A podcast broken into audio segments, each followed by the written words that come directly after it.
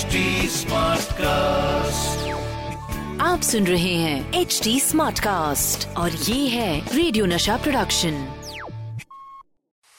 RJ Anmol की अनमोल कहानियाँ।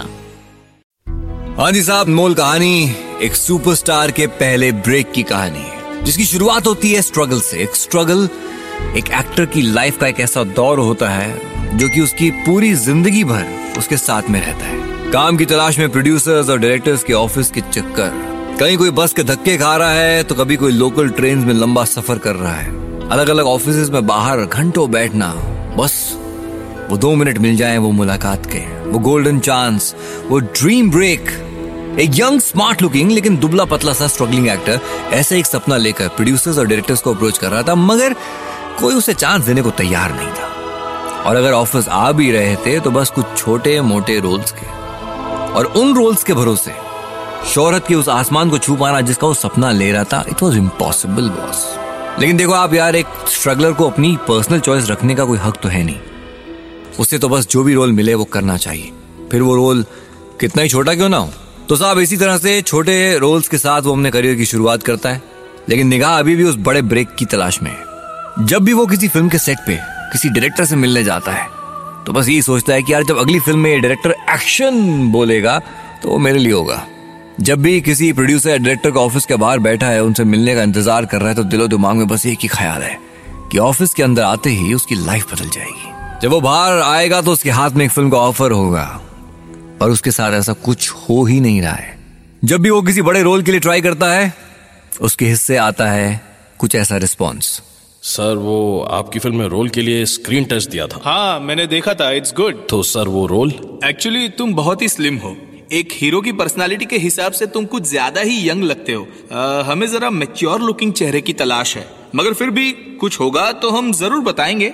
कुछ होगा तो बताएँगे। ये रिस्पॉन्स बड़े ही लंबे समय तक उस स्ट्रगल को परेशान कर रहा है। दिल टूट रहा है लेकिन कोशिश करना उसने छोड़ा नहीं। अब एक नया दिन एक नए डायरेक्टर से मुलाकात। और आज भी दिल में बस वही सब चल रहा है कि बस यार आज लाइफ सेट हो जाएगी। स्ट्रगलर का वो स्टैंप जो दिलो दिमाग पे लगा हुआ है, वो आज मिट जाएगा। इस बार किस्मत शायद साथ होगी। तो आज प्रोड्यूसर डायरेक्टर सावन कुमार के सामने बैठा है एक प्रॉमिसिंग एक्टर उन्होंने अपनी आने वाली फ़िल्म लैला के लिए साइन कर लिया है। इस फ़िल्म में उनके साथ पूनम डिलन, सुनील दत्त, प्राण अनीता राज, योगिता बाली फ़िल्म का म्यूज़िक उषा खन्ना कर रही हैं और गानों को खुद सावन कुमार लिख रहे हैं। अनिल कपूर के करियर की एक अच्छी शुरुआत कही जा सकती है। हर स्ट्रगलिंग एक्टर का सपना होता है कि वो बड़े पर्दे पर अपना नाम देखे। पहली बार अपना नाम उस पर्दे पर देखना किसी ड्रीम कम ट्रू सिचुएशन से कम नहीं है। देखा जाए तो अनिल कपूर का अपना ये जो सफ़र था, ये लॉन्च था as a leading actor film Laila के ओपनिंग टाइटल में कुछ इसी तरह से होना चाहिए कि इंट्रोड्यूसिंग अनिल कपूर कहीं ना कहीं डायरेक्टर सावन कुमार भी खुश थे कि वो अनिल कपूर को अपनी फ़िल्म में लॉन्च कर रहे हैं। पर उनकी ये खुशी नाराज़गी में तब्दील हो गई। जब उन्हें पता चला कि अनिल कपूर ने उनसे छुपाया था, असल में बहुत कुछ छुपाया था। और जब वो सावन कुमार के सामने आया, अनिल, लैला तुम्हारी पहली फ़िल्म थी ना? वो भी मेरे साथ। पर मैंने सुना तुम्हारी कोई और फ़िल्म भी रिलीज़ हो रही है। सर एक्चुअली वो फ़िल्म मैंने आपकी फ़िल्म लैला के बाद साइन की थी पर रिलीज़ पहले हो रही है। वो ठीक है पर ये बात तुम कम से कम मुझे बता तो सकते थे ना? सावन कुमार की इस बात का इस सवाल का जवाब अनिल कपूर के पास नहीं था। दरअसल अनिल कपूर ने जो पहली फ़िल्म साइन की वो सावन कुमार की लैला ही थी। लेकिन जब लैला की शूटिंग चल रही थी तो उस दौरान अनिल कपूर ने एक और फ़िल्म यानी कि वो सात दिन साइन कर ली थी। और वो सात दिन का प्रोडक्शन थोड़ा फास्ट था और लैला से पहले फ़िल्म कंप्लीट हो गई। और ये बात अनिल कपूर ने छुपाई सावन कुमार से। अच्छा इतना ही नहीं। अनिल कपूर ने सावन कुमार को ये तक नहीं बताया कि इसके दो साल पहले वो एक और फ़िल्म कहा कहाँ से गुजर गया, ये भी कर चुके हैं। और इस बीच उन्होंने एक और फ़िल्म रचना भी साइन कर ली थी। चलिए, इन दोनों फ़िल्मों के लिए उनको माफ़ किया जा सकता था, क्योंकि दोनों रिलीज़ ही नहीं हुई थी। लेकिन वो सात दिन, वो तो कंप्लीट हो चुकी थी। और भाई, सिर्फ़ कंप्लीट ही नहीं रिलीज़ भी हो रही थी। इस खबर को सुनकर सावन कुमार नाराज़ तो थे, उनको बड़ा बुरा लगा कि यार ऐसा उनके साथ में क्यों किया? जहाँ एक तरफ़ ये दो छोटी फ़िल्में, एक फ़िल्म में लीड रोल उनके साथ साथ भैया एक और फ़िल्म सामने आई, वो थी यश चोपड़ा की मशाल, जहाँ पे कि अनिल कपूर का एक साइड रोल था। Sawan Kumar was really hurt उनकी फ़िल्म लैला का opening title introducing Anil Kapoor. अब बेमानी लग रहा था। अच्छा अब अगर अनिल कपूर की बात की जाए तो उनकी गलती सिर्फ़ इतनी थी कि उन्होंने सावन कुमार को बताया नहीं था।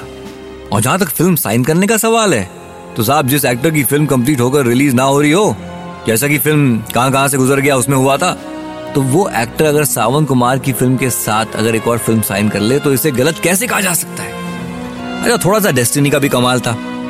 Anil Kapoor as a lead actor पहली फ़िल्म उनकी शानदार हो ग्रैंड सेटअप हो तो भाई उसके लिए वो सात दिन से बेहतर कोई और फ़िल्म नहीं हो सकती थी। मगर ये फ़िल्म भी अनिल कपूर को इतनी आसानी से नहीं मिली थी भाई। दरअसल जब फ़िल्म वो सात दिन के लीड एक्टर की कास्टिंग डिसाइड हो रही थी, तब डायरेक्टर बापू, उनकी पहली चॉइस है संजीव कुमार। और अगर उनके साथ बात ना बनी तो सेकंड ऑप्शन थे रणधीर कपूर। अब अनिल कपूर इस फ़िल्म के रोल के लिए काफ़ी यंग थे, पर रोल छोड़ना नहीं चाहते थे। कहीं ना कहीं इस रोल में वो साबित करना चाहते थे कि वो मेच्योर रोल्स भी कर सकते हैं। तो फिर अपने भाई बोनी कपूर को उन्होंने मनाया और अब बारी थी फ़िल्म के प्रोड्यूसर सुरेंद्र कपूर को मनाने की जो और कोई नहीं अनिल और बोनी के पिता। प्रोड्यूसर सुरेंद्र कपूर कोई बहुत सक्सेसफुल बड़े फ़िल्म प्रोड्यूसर तो नहीं लेकिन ऐसे में जब अनिल कपूर को लॉन्च करना एक बड़ा रिस्क और उनकी वो स्लिम पर्सनालिटी कई लोग उनको रिजेक्ट भी कर चुके हैं मार्केट में नाम हम्म, लेकिन सुरेंद्र कपूर ने ये रिस्क लिया। वजह 1981 की तमिल फ़िल्म अंधा सात नाटकाल की सक्सेस और उसी का हिंदी रीमेक वो सात दिन। पर सिर्फ़ ये लीड रोल हासिल करने से अनिल कपूर की प्रॉब्लम्स का दी एंड नहीं हुआ, साहब। अभी तो प्रॉब्लम्स की शुरुआत थी। न्यू कमर अनिल कपूर के ऑपोजिट काम करने के लिए वेल नोन एक्ट्रेस कोई तैयार नहीं दिया। डिप्रेसिंग मोमेंट था मिस्टर कपूर के लिए। और तो और नसीरुद्दीन शाह भी the newcomer Anil Kapoor के साथ सपोर्टिंग रोल में आने को तैयार नहीं थे। बोनी कपूर और अनिल कपूर को लगता है कि फ़िल्म में नसीरुद्दीन शाह की मौजूदगी डिस्ट्रीब्यूटर्स को एक्चुअली अट्रैक्ट करने के लिए बड़ी ज़रूरी है। कम से कम कुछ तो हो, जिसके नाम पे फ़िल्म डिस्ट्रीब्यूटर जो है वो फ़िल्म को खरीदें। तो साहब कोशिश करके, मक्खन पॉलिश करके नसीर साहब को मना लिया जाता है। और अब बात आती है फ़िल्म की हीरोइन उसके लिए पद्मिनी कोल्हापुरी को फाइनल किया जाता है। अब एक और प्रॉब्लम क्या? कि इसी बीच पद्मिनी कोल्हापुरी की फ़िल्म प्रेम रोग ह्यूज हिट सुपरस्टार बन जाती है अब फ़िल्म के लिए उनकी डेट्स मिल पाना डिफ़िकल्ट है। तो साहब फ़िल्म के हीरो अनिल कपूर को ज़िम्मेदारी दी जाती है कि भैया, पद्मिनी कोल्हापुरी के पीछे लगे। जब जब अवेलेबल है, उस हिसाब से आप शूटिंग करें। जैसी Padmini Kolhapuri free date fix तो भैया, अपनी फ़िल्म को सिनेमा हॉल तक लाने के लिए भी अनिल कपूर को क्या करना पड़ा? एक्टिंग करनी पड़ी। क्योंकि 1983 फाइनली वो टाइम आ गया जब वो सात दिन पर्दे पे आई। अनिल कपूर यानी कि प्रेम प्रताप सिंह पटियाले वाले ऑडियंस का भरपूर प्यार मिला यार। और प्रेम प्रताप सिंह पटियाला वाले एक हाउस होल्ड नेम बन गया। डायरेक्टर बाबू का डायरेक्शन आनंद बख्शी साहब के लिखे हुए गीत एलपी का म्यूज़िक साफ़ फ़िल्म हिट हो गई और अनिल कपूर का वो सपना जो वो देख रहे थे वो सक्सेसफुल हो गया। और इसके बाद तो हम जानते ही हैं, मेरी जंग चाबाज Tezaab mister India Beta Ram Lakhan Eshwar 1942 love story Pukar no entry welcome race फ़िल्मों के नाम बेशुमार हैं and that's the man and respect to Anil Kapoor for the way जो उन्होंने अपने आप को मेंटेन किया है, जो उनका एक टेम्परमेंट है आई थिंक जो वो दूसरों के लिए कहते हैं, अपने डायलॉग के ज़रिए, वो उन पर बिल्कुल फिट होता है। Anil Kapoor what a player what a player RJ Anmol की अनमोल कहानिया। आप सुन रहे हैं एच डी स्मार्ट कास्ट और ये था रेडियो नशा प्रोडक्शन। H smart cast